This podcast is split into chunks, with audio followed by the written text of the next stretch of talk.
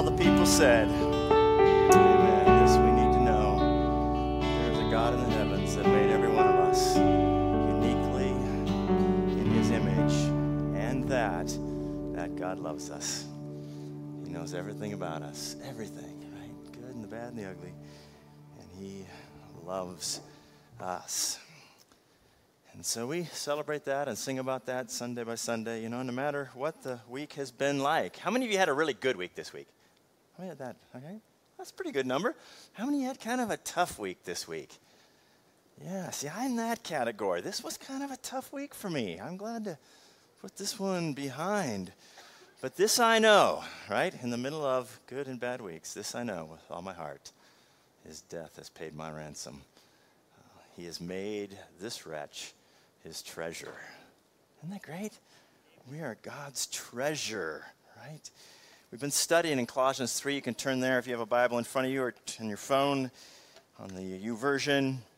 We're on this chapter 3 of Colossians, which is this great foundational chapter uh, in the Bible for how to live as a Christian. And we're going to take four weeks. We've slowed way down on this chapter and a couple of the foundational pieces last week and this week, and then Pastor Jared's going to pick up how to be married well, how to parent well, how to work well, how to.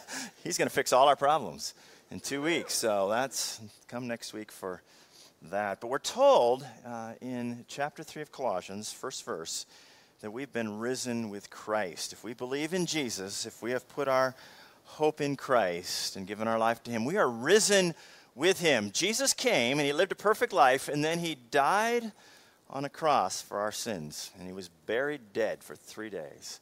And then he rose triumphantly from the grave.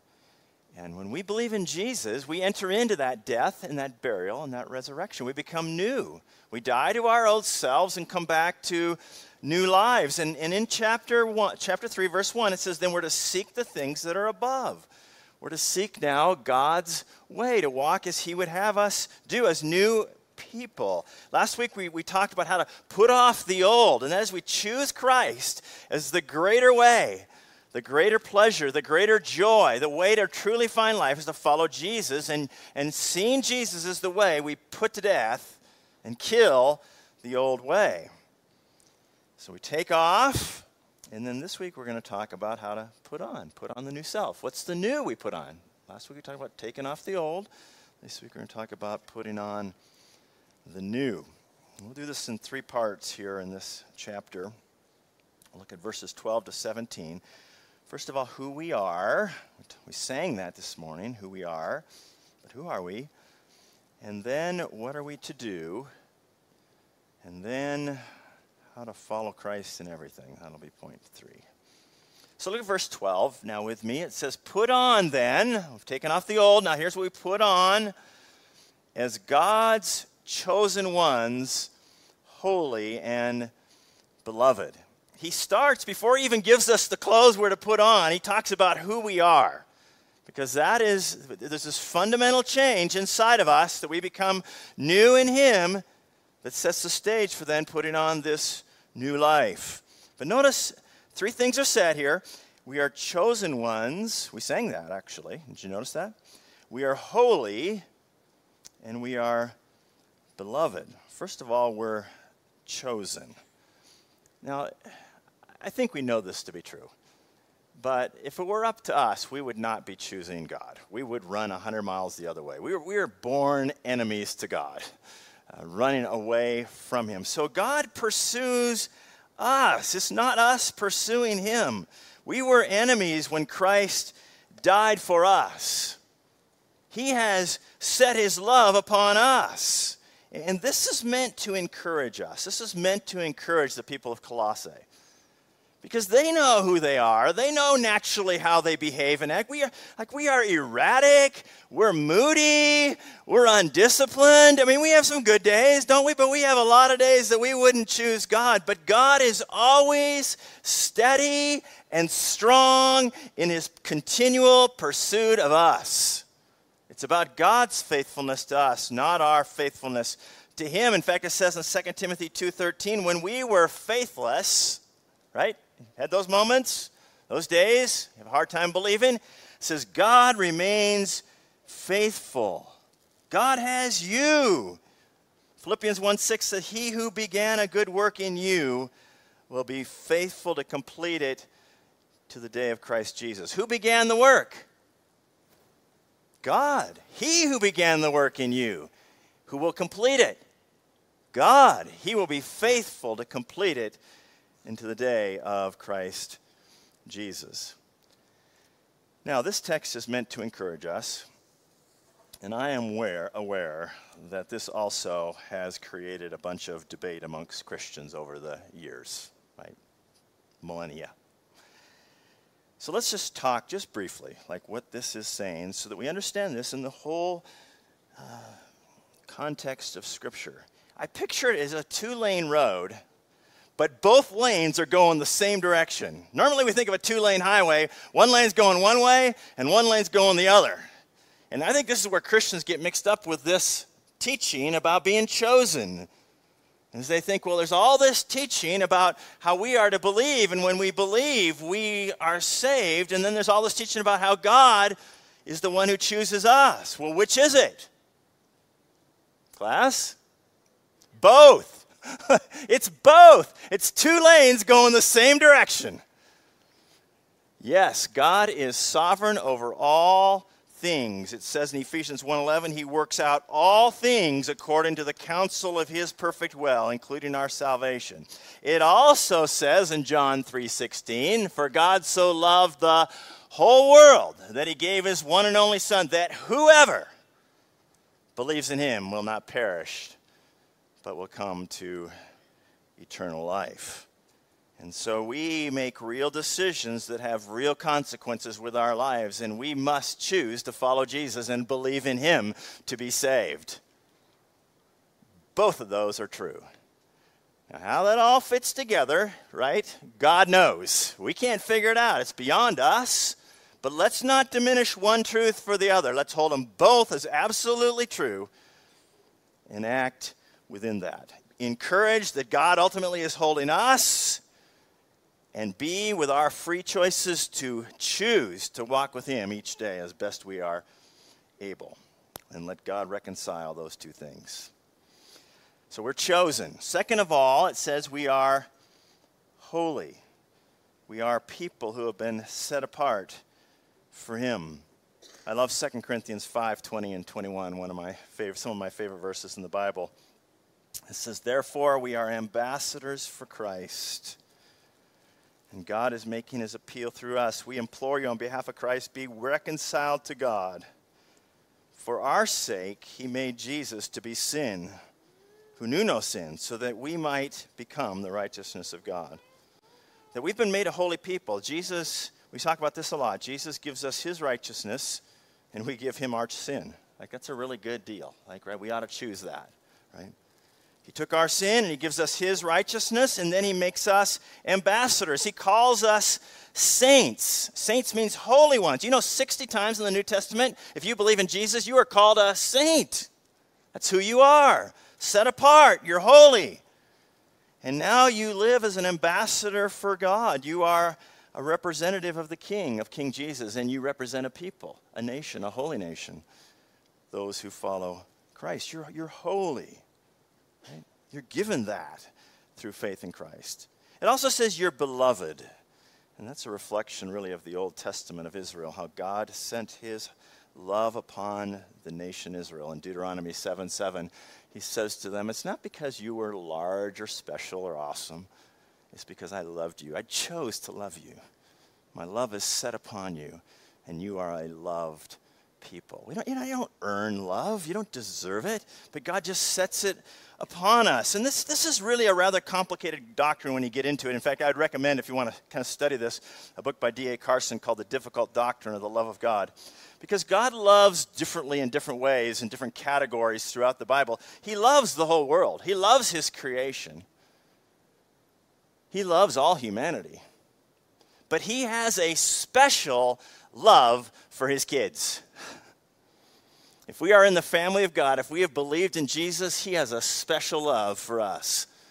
He has invited us into His family and this love that existed before all creation between the Father, Son, and the Holy Spirit. They lived in absolute perfect love and harmony. He invites us into that amazing love. And that love has been expressed in a lot of ways over many millennia as we as people live here on earth, but he is, it has been very sacrificial. He sent his son to lay down his life for us. He served us by dying for us. It was filled with action, but it also was filled with emotion and affection for us.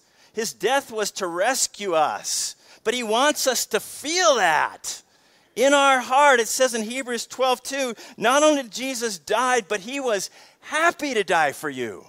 It was an emotional thing that Jesus came and he died. His, his love was more than just an action, it was an affection for us. And this is so important in a broken world to sense and feel, not only to see it and understand it intellectually, but to feel it deep in our souls. That will transform our hearts. I know many of you have said to me over the years how there have been moments in your lives when you have deeply felt the love of God in your soul, and it rescued you from a real hard situation. And I've had those moments. At conversion, we often feel that, that we've suddenly been saved and rescued. And I remember that moment in my bedroom as a teenager where my heart was just filled with joy and also many other times through my life. But God wants you to see that He loves you and understand that He died for you to show that love by sending His Son, but also to feel it and know it deep in your soul. It was an affection uh, for you. So we're chosen, we're holy, we're beloved. And finally, it says, I'm just kind of jumping down a few verses to grab this one because there's one more thing He says about us that we are one body. We, we are in a family. When we believe in Jesus, we are placed into a, a family. And when we're really going through it, we sense this as a, as a church family. We step up and we love each other and we serve one another. I was talking to one of our dear saints who's really going through it this week, and she was saying to me, Oh, I mean, I've just felt the love of the church family this week. It has just gotten me through. That's the way it is. And we, we sit around as a staff on Thursday mornings and uh, when a few are missing, we can jam into the conference room. That's really nice. And it's kind of like just having a family dinner together. We sit there and we talk to one another. We, this week we did accountabilities. We're talking about our sins and our struggles and our battles and, and uh, how God has met us. And, but it's like a family sitting together. It's, it's not just business, it's a family dinner table conversation. We are a body. We, we need each other. He has not given any one of us all the gifts and all the abilities. He does that so we'll be dependent. Like, I mean, my ego would love me to be able to do everything you need. but he just gives me one little slice of the big pie so that you fill in the pie in all kinds of other ways. And together as a family, each of us play the role of serving one another, each doing a part, so that we are a body together. We're a body. Now, that's, that's who we are, right? We're chosen, we're holy, we're beloved, and we are a family. Now let's talk about, and this is the putting on. What are we to do? Okay? As God's chosen ones, holy and loved, now here's what you're to do. Look at verse 12 again. You are now to be have compassionate hearts, kindness, humility, meekness, and patience bearing with one another, and if one has a complaint against another, forgiving each other. As the Lord has forgiven you, so you also must forgive. Okay, I want you to feel this and sense this. Okay, here, here's God's instructions now. Here's who you are. Here's what you're to put on. Here's where it is. Listen compassion, humility, meekness, patience, bearing with each other, forgiving each other. This is a crazy list in light of our culture. Our culture would speak of all kinds of things that would be strong and strength and triumph and like being good and doing the right thing. And God gives us this really gentle and lowly list humble, compassionate, meek, bear with each other. Come on, is this the first stuff? Yeah, it is. It's the first stuff of what it means. I, I was, I, am fascinated by this. I, I, read a business page every, just about every day. And th- th- there was an article in it that took note in light of this text. And it said, never ask or say you're sorry when you're in, around that corporate table. Never. Don't do it. It's not good for you. It shows weakness. I mean, that is just the opposite of this. God loves weakness. God's attracted to weakness. God is drawn to our weakness. And if we're to do this list, family, if we're to do this list, it requires two things of us. One is that we be together, and second of all, that we be really weak and really broken. Can we all sign up for that? That's what this list requires of us. Be together and be weak and be broken, so that we can be compassionate and humble and forgiving and bearing with of each other. This really is a description of who Jesus is and was amongst us. That he was compassionate toward our weakness. He's drawn to our brokenness.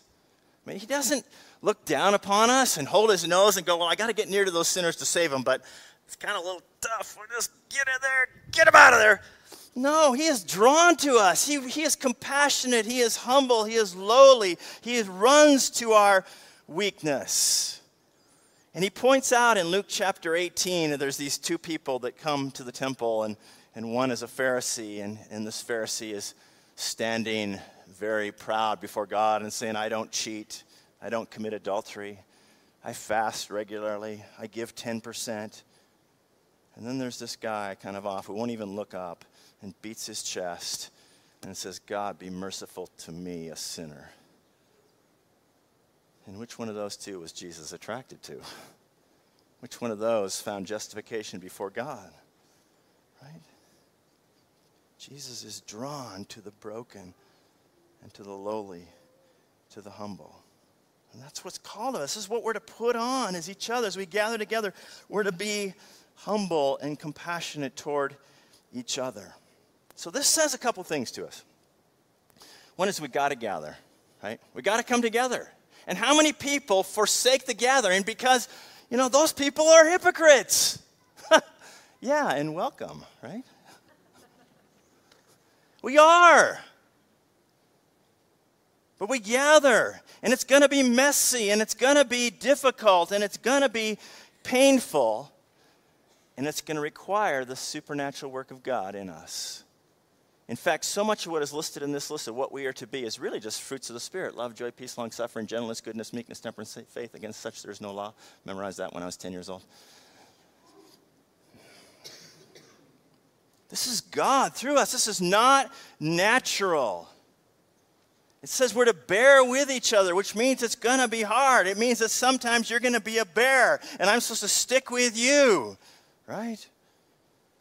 We're to forgive each other. I was, I was with a, a friend this week, and they said, You know, I just have to keep forgiving. It's getting kind of hard. Isn't that what it says we're going to do all the time here? like, right? This is our this is what we're signing up for. To keep forgiving right? Which means you're going to keep getting offended by those in this room. It's part of what has to happen. It's part of being a family. In fact, this is why I think he goes on and says in verse 14, as he starts to now kind of tie it into some of the bigger principles above all these, put on love, which binds everything together in perfect harmony. Love means we lay down our lives for each other, to build each other up, to help each other grow. It means we have to sacrifice. We look at Jesus as the way to lay down our lives, to sacrifice. It's not convenient, it's not easy. Like, this is a hard assignment we've been given. You know, I'm a little jealous of Dave and Tina. We gave them these chairs, you know, these chairs to sit on their porch. And I kind of look at those chairs and go, that looks kind of good. I know they're not just going to sit in those chairs, those are workers, but it looks kind of good to just go and sit in the chair and not deal with everybody. Right? You feel that same way, I'm sure. It's hard, it costs, it's, it's painful. And I'm sure Jesus looked at the cross and he goes, That doesn't look very good. It's going to be painful. But he did it. And we're to love in the same way. And in fact, when we are acting in ways that require compassion and forgiveness and bearing with, when we're acting like that, that's the greatest opportunity for us to love each other. This is when love is best between spouses, when one is acting really unbecomingly. Because now you get to love like Jesus. Hang on a cross for your spouse. That's what we're to do. This is the call. Right? Oh. We want to not have to do this hard work, don't we? I mean, Friday night, my alma mater was playing football, University of Washington, and uh, and uh, I don't have ESPN. It's on ESPN. In fact, I've never had ESPN. I'm a sports nut, and I've never had ESPN because if I did, it would become an idol real fast for me. So I can't do this to myself. But just this one time, I thought maybe I'll pull up the app. I'll download an app, right? And I can watch the game, right? So I'm really excited about this. So I download this app, and I'm fighting through trying to get to the game, and God would not give it to me. Like I could not find the game. But I left the app on my phone. And, and Mary will tell you, like yesterday when I was trying to prepare this sermon, you got the ESPN app, it's always dinging at you. Ding! Somebody scored a touchdown. Ding! Somebody scored a touchdown. Ding! And I thought, you know, I'd really like to just stop preparing this sermon and go watch those games. That sounds like a lot more fun, a lot easier, right? Working and preparing a sermon is work. That's what, it's, it's better to do the hard work, right? So I deleted it, right? Back off my phone. You can hold me accountable.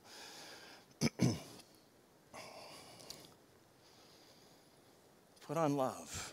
Lay down your life. Do the hard work of coming to church and being a part of serving, right? Work with children, work with teenagers. Thanks to all of you who stayed up all night.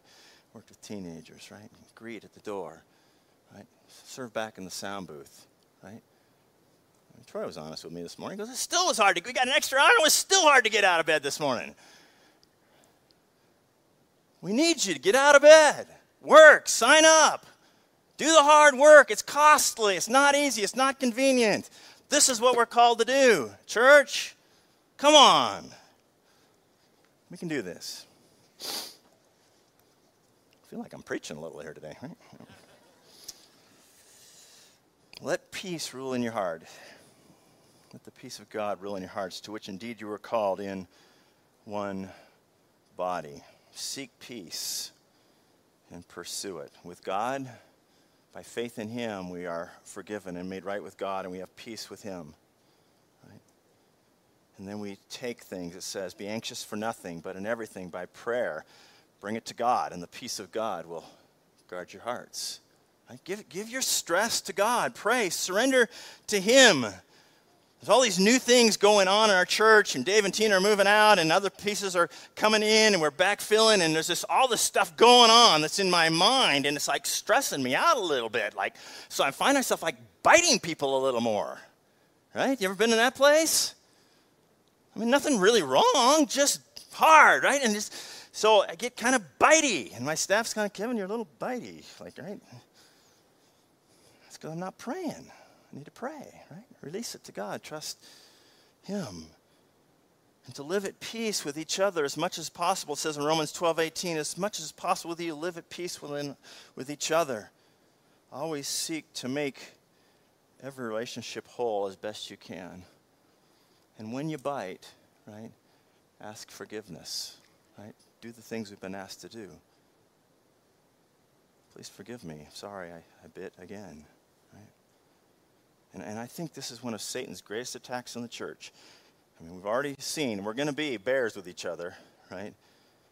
But will we confess and will we forgive and will we be gracious and compassionate to each other in our weaknesses?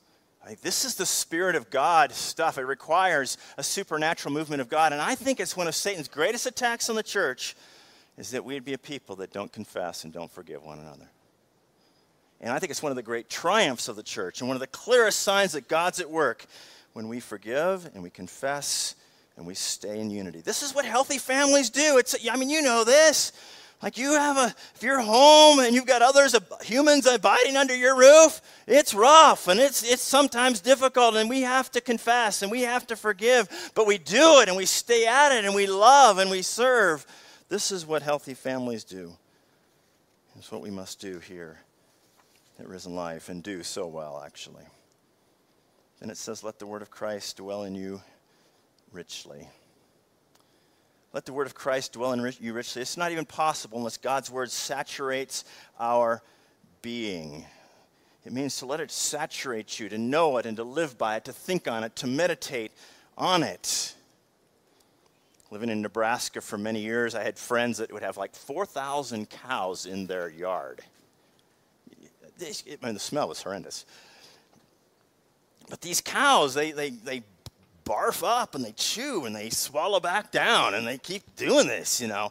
And it's the picture of what we're to do with God's word is we're to, to just chew on it and, and take it in and go live and then come back and bring it up and t- think about it again and meditate on it, to let it saturate our being, to fill us up.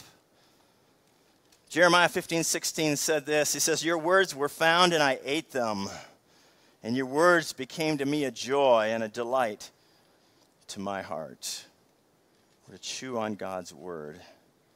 So we're to let the word of Christ dwell in us richly, and then teaching and admonishing one another in all wisdom, singing psalms and hymns and spiritual songs with thankfulness in our heart to God. That when God's word is rich within us, it brings celebration and joy and singing, and we worship together. So we're to do this, to hear it and to act on it. And I find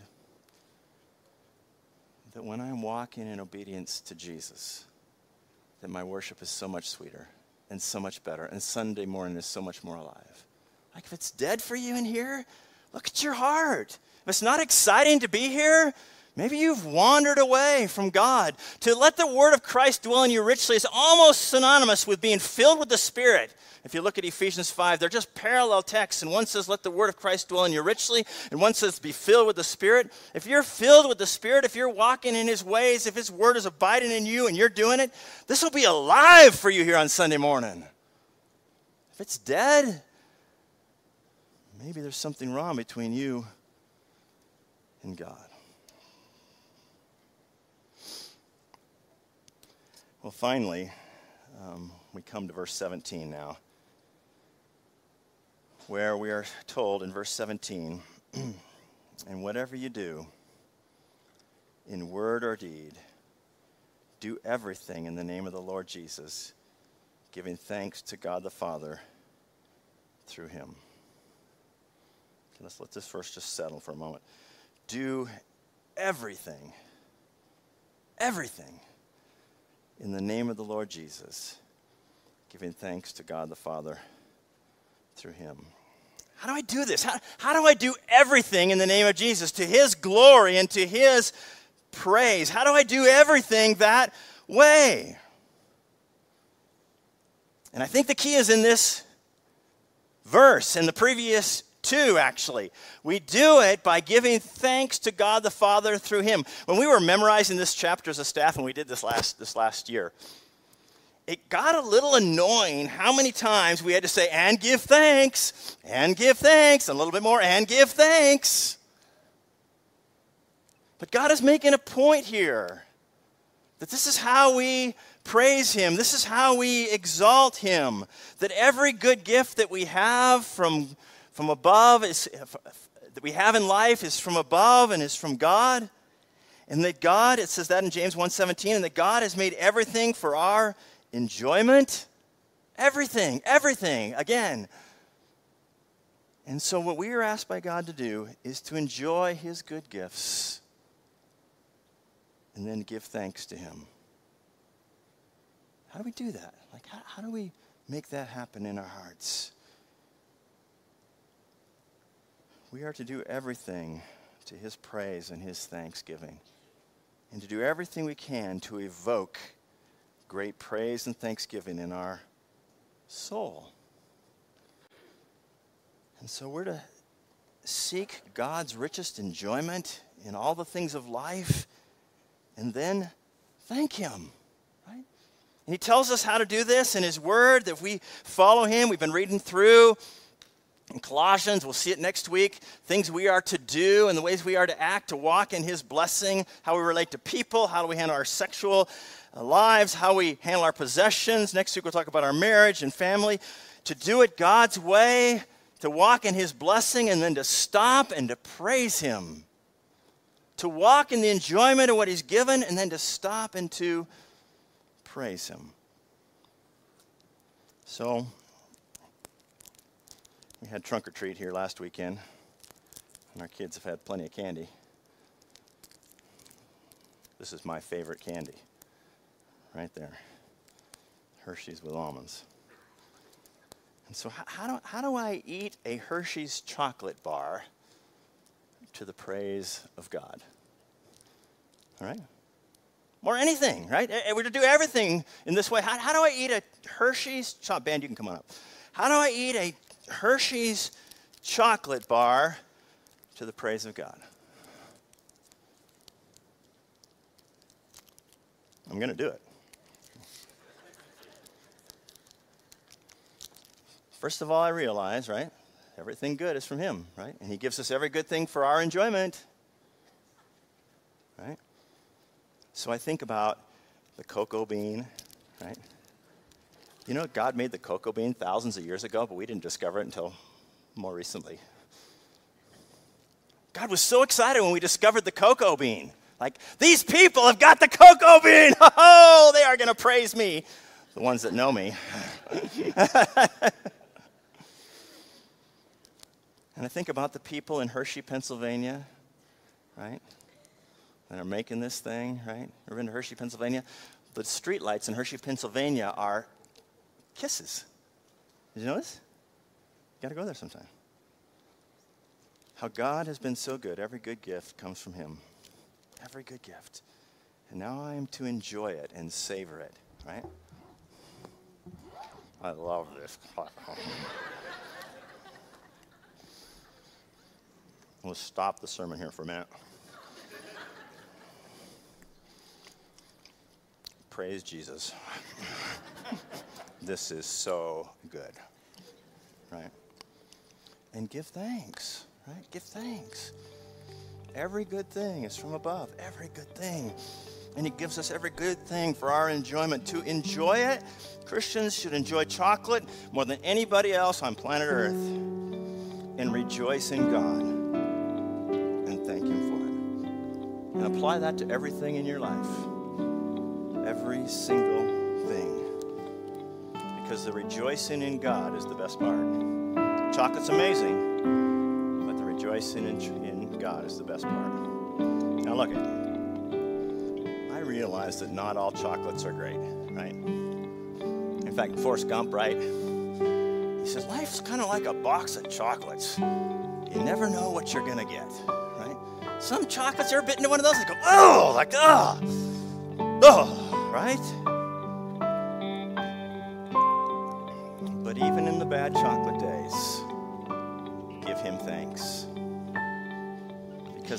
Not so much about the chocolate, but God's presence with us. It's his presence that fills us with eternal pleasure and joy. And even when we walk through the valley of the shadow of death, when life has given us a bad chocolate, fear no evil, for I am with you. It's His presence that gives us joy, and we give thanks. Christians, Christ died and He rose so that you can live, that you can have new life. And my fear is that we are wandering around, sort of half asleep not giving ourselves fully to Him, not walking in the resurrected life, double minded and dabbling at Christianity, instead of giving our lives fully to Him, the one who wants us to live life abundantly.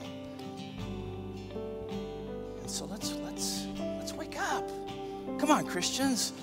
Let's walk in the joy that He's given us. Let's walk in the life that He's given us. Choose Christ in every area of your life, every little corner of that house that is yours that you have. Surrender it to Him that you might walk in the joy He has intended for you. Take off the old, put on the new, and live.